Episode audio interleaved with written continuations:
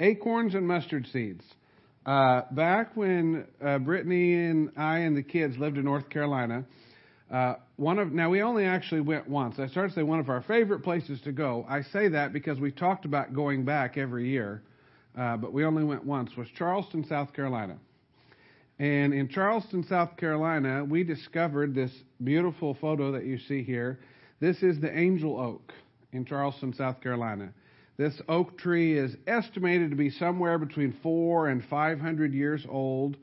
Um, and uh, man, it, it's just a sight to see. If you go ahead and flip to the next picture, I just wanted to, to give you this gives you a little better context, seeing people next to it, how truly massive it is. And then if you'll go to the third picture, this one has nothing to do with the context. I just thought that she was cute, and it proves that we were really there.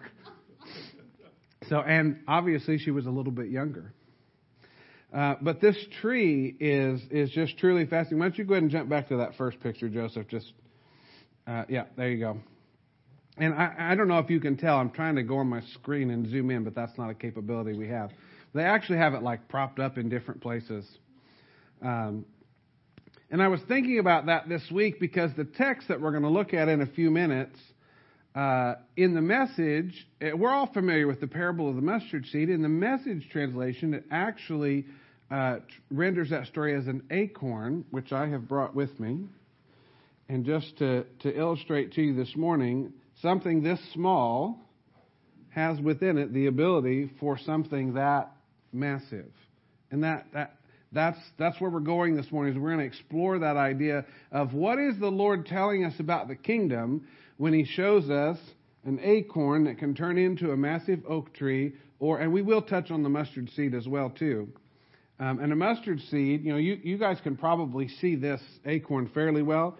Uh, a mustard seed uh, would be would be more like this. Like you you probably would not be able to see it unless you were to come up here.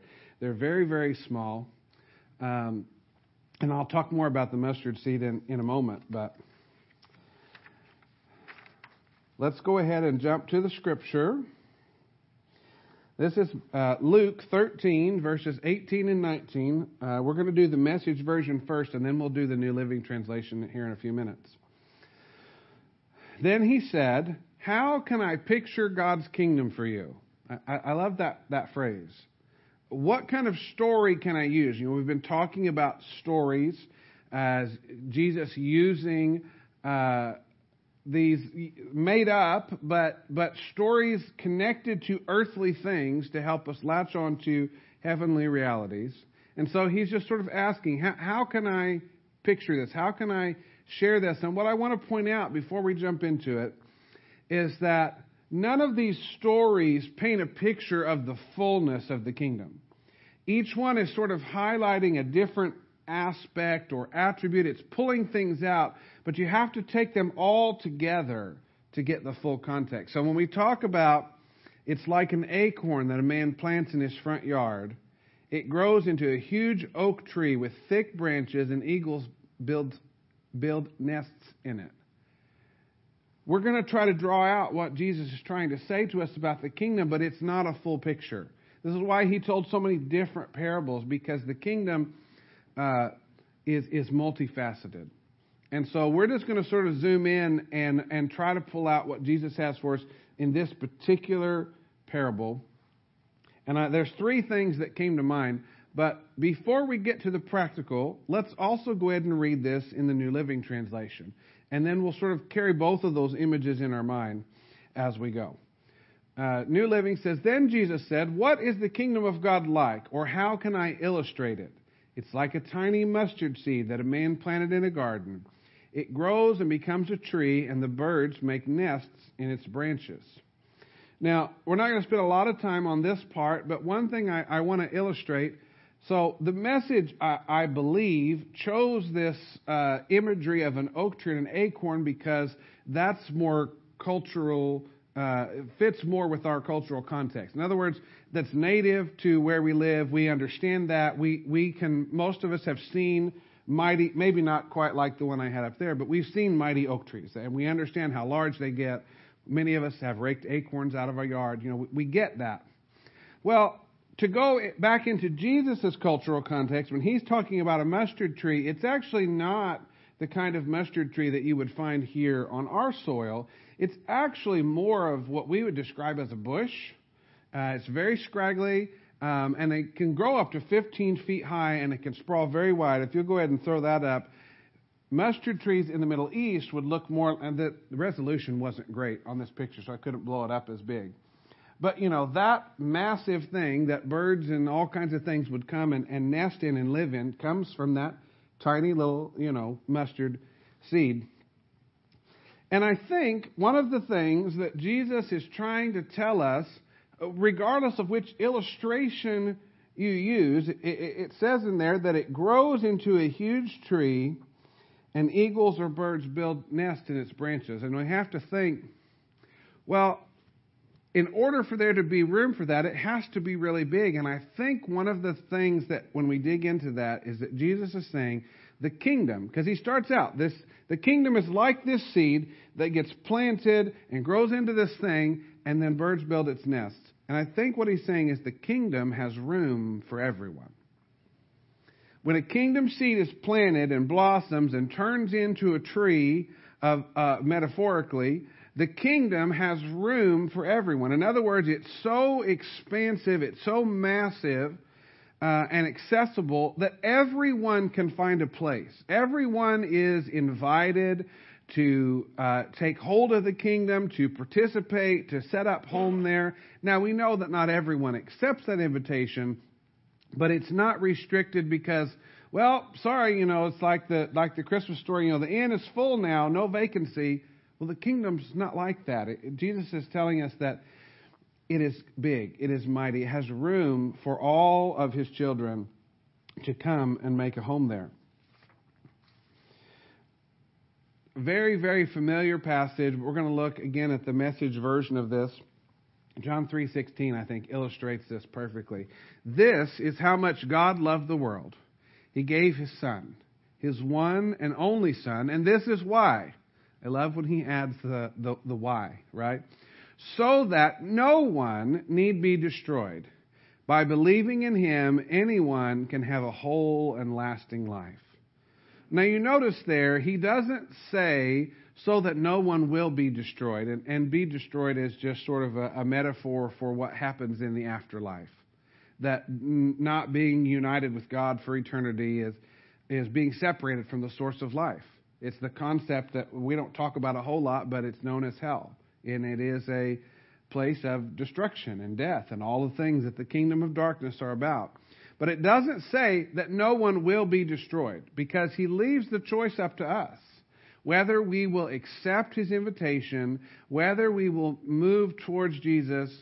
But he says he did this so that no one need be destroyed. In other words, Jesus' kingdom has made a way so that it's possible, if the invitation is accepted, that everyone can come into the kingdom.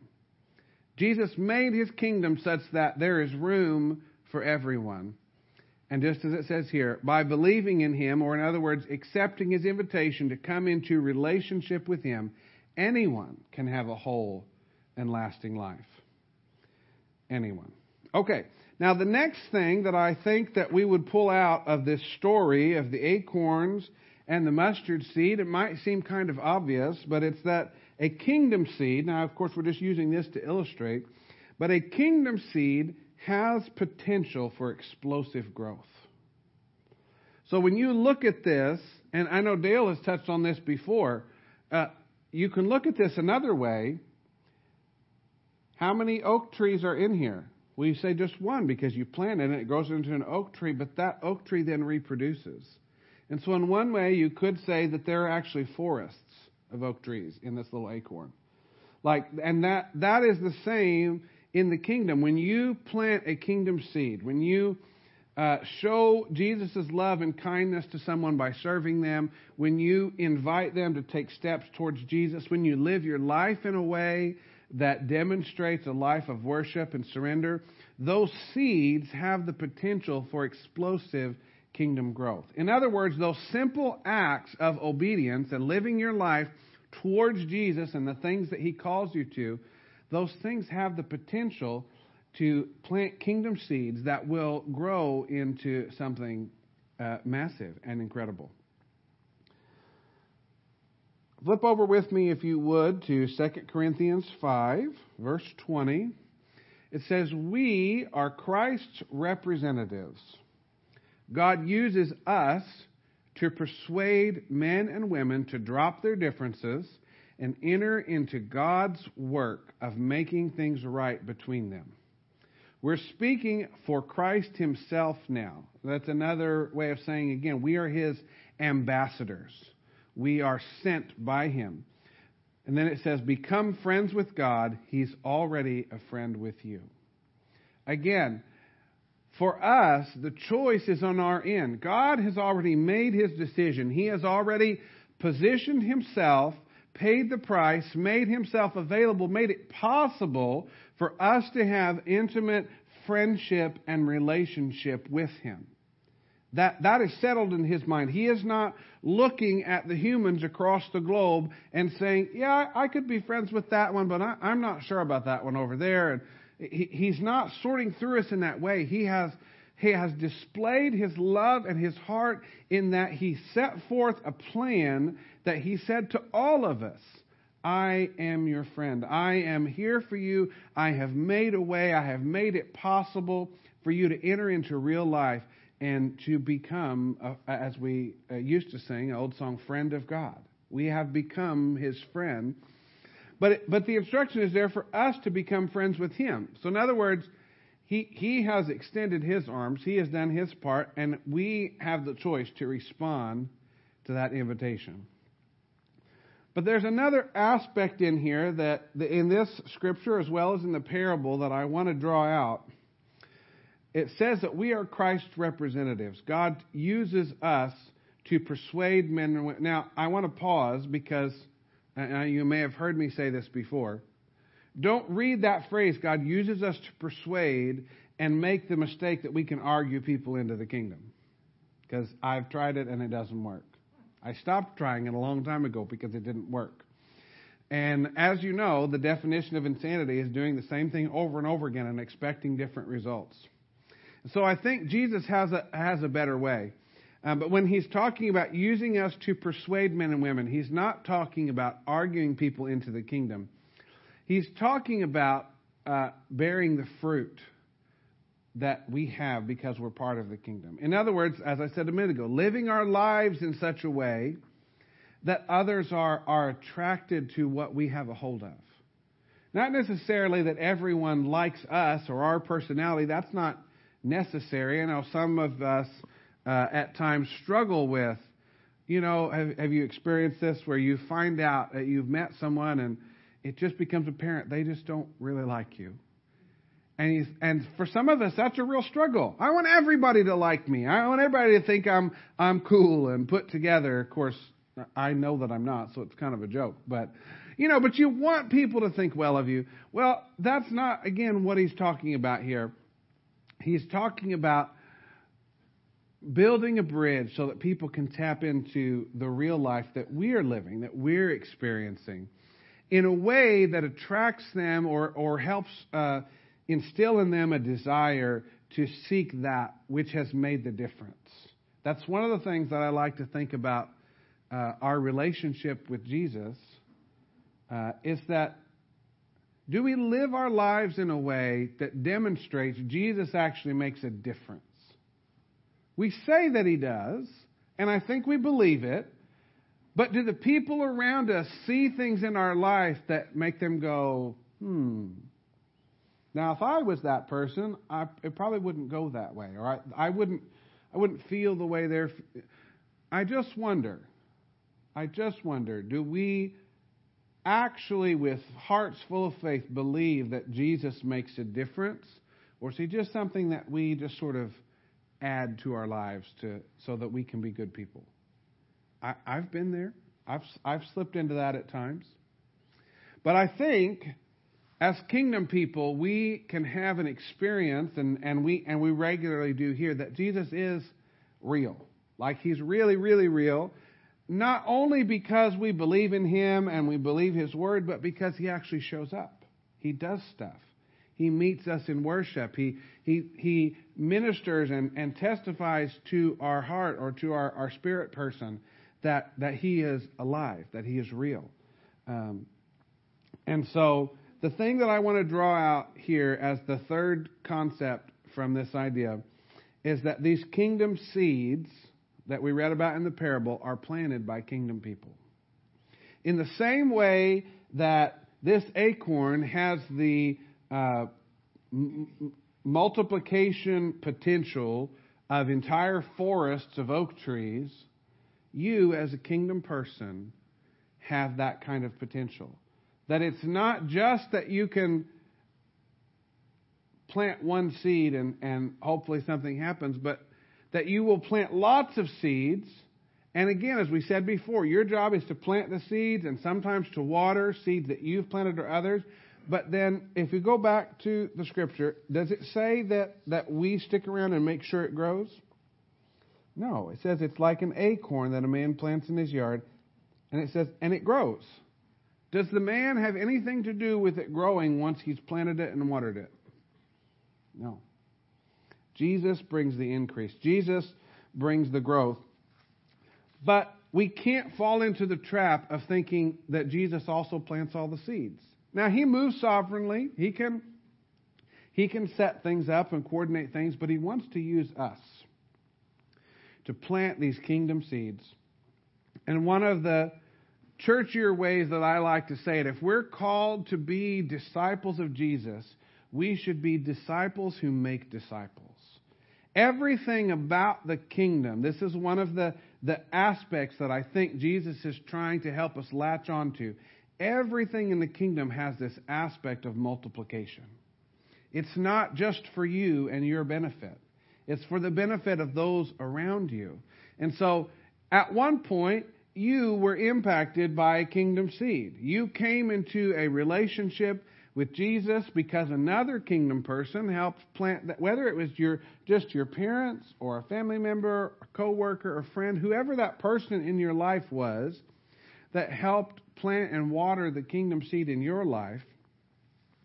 Jesus has done that, and inherent in his invitation to come to him for relationship, included with that is the invitation to then also go and be a seed planter, to also go and water. This is connecting back again. The, all these parables are, are are interlinked. They may highlight different aspects, but they're all interlinked. And and and using this sort of analogy of uh, from back in Matthew 13, when we looked at the harvest story, it's planting and watering and expecting God to bring the harvest.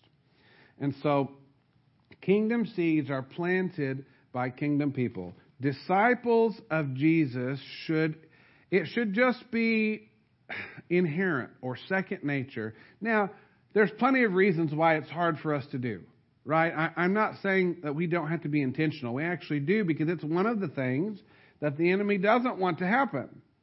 You know, he would be uh, probably happy and for the most part leave you alone if you were to say, Well, I have my faith and I believe in God and I know where I'm going when I die, and that's good enough for me.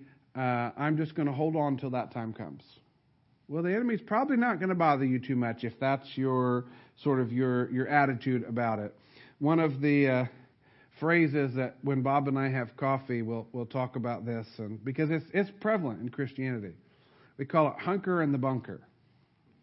And and some of you can can relate to this type of thinking is that you know this is how we're going to get through this world is that we're going to hold on tight to Jesus and hope that things aren't too bad and we know that one day he'll come and deal with this and and we'll go and be with him in heaven. And you know friends that that's true. There's nothing that, that was said in there that's not true, but it's an incomplete picture and it falls far short of what Jesus has invited us into. He's not just invited us to experience kingdom life someday when we cross over and go to heaven. He's invited us to come begin experiencing kingdom life right now, in this moment, in this day. And even in spite of the things going on in your life that you think, well, you know, this isn't fun. or this isn't good, or this is hard, or that, you know, I, I, again, those of you that are dealing with, with sickness uh, or disease or chronic conditions, you think, well, this doesn't feel like the kingdom. Well, we know it's not yet fully come. Things are not yet perfect. We're moving that direction. We, we will see that again at that future state, but we can't miss the invitation that even in the midst of what's going on in our life today, Jesus' invitation is come experience more of my kingdom. Come experience more of, of what I have for you so that you can give it away. And again, I, I just want to reemphasize this. If you're, this moment for you in life is a moment of difficulty or of something not being right, that does not exclude you from Jesus' invitation to give it away or to water other seeds. Yes, it's good to ask for your own healing. It's good to ask for your own circumstances to change. I, am all for that. I'm not saying that you need to pretend that things are okay when they're not. I'm not saying that you need to ignore difficult things and, you know, slap on a fake smile. But I'm saying even in the midst of those difficult things, you can respond to Jesus' invitation to show love and kindness and compassion and power to those around you, and He can still work. Whether your change comes in that moment or not, Jesus can, because that's how the kingdom works. It has the potential for growth, for expansion, for multiplication. And so, we're going to continue the series next week um, and go on to another parable. But for today, I just want to remind you of these three things. The kingdom has room for everyone, and everyone means everyone. The kingdom has this potential for explosive growth, and kingdom seeds are planted by kingdom people. And the question for you this morning is how are you responding to that invitation? There's, there's actually a whole list of invitations in there.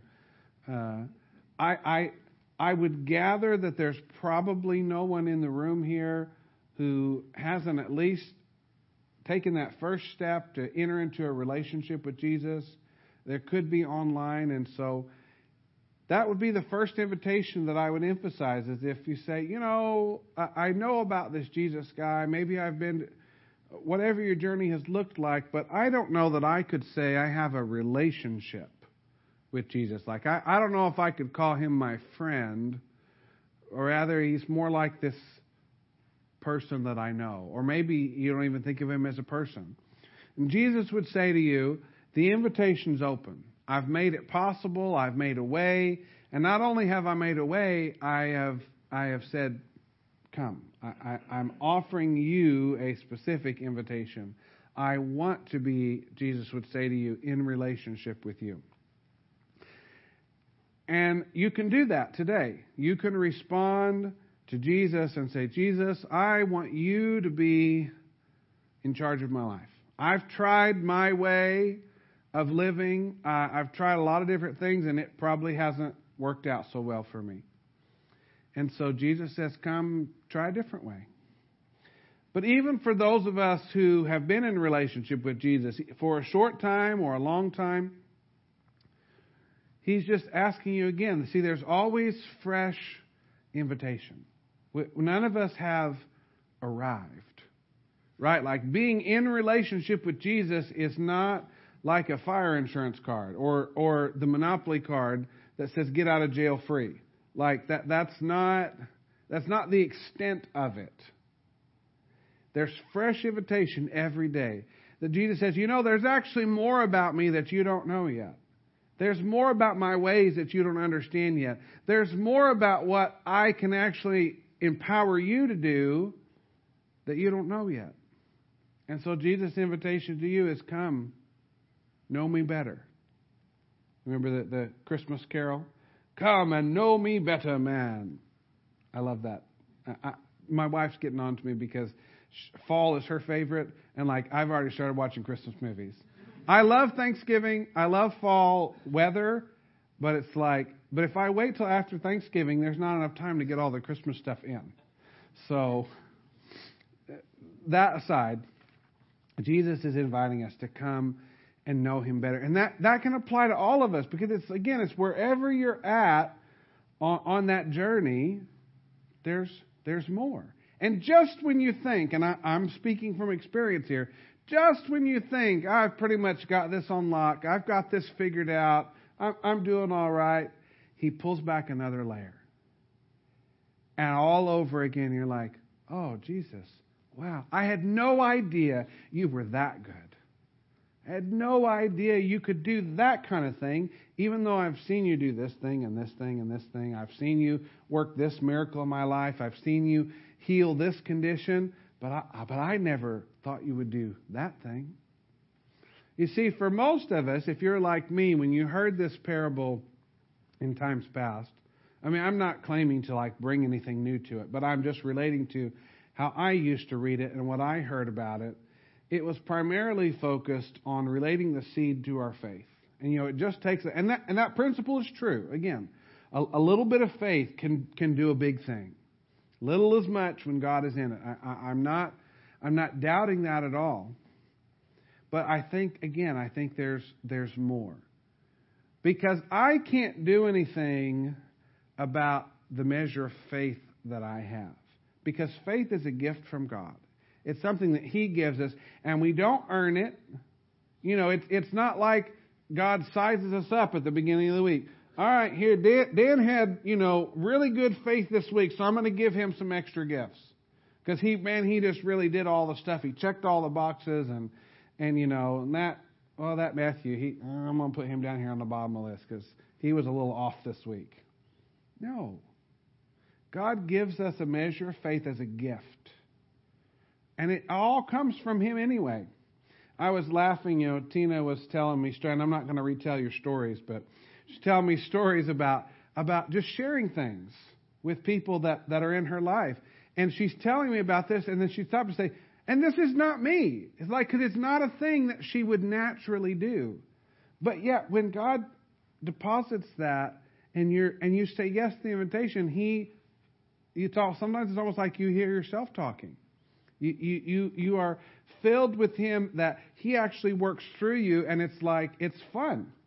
Because you get to participate. It's not, I gotta, you know, brush up and grit my teeth, and I'm just going to force myself to go do this, however awkward it may be. No. The way that the kingdom comes, the way that these seeds are planted, is it's, it's, it's natural because Jesus works through us.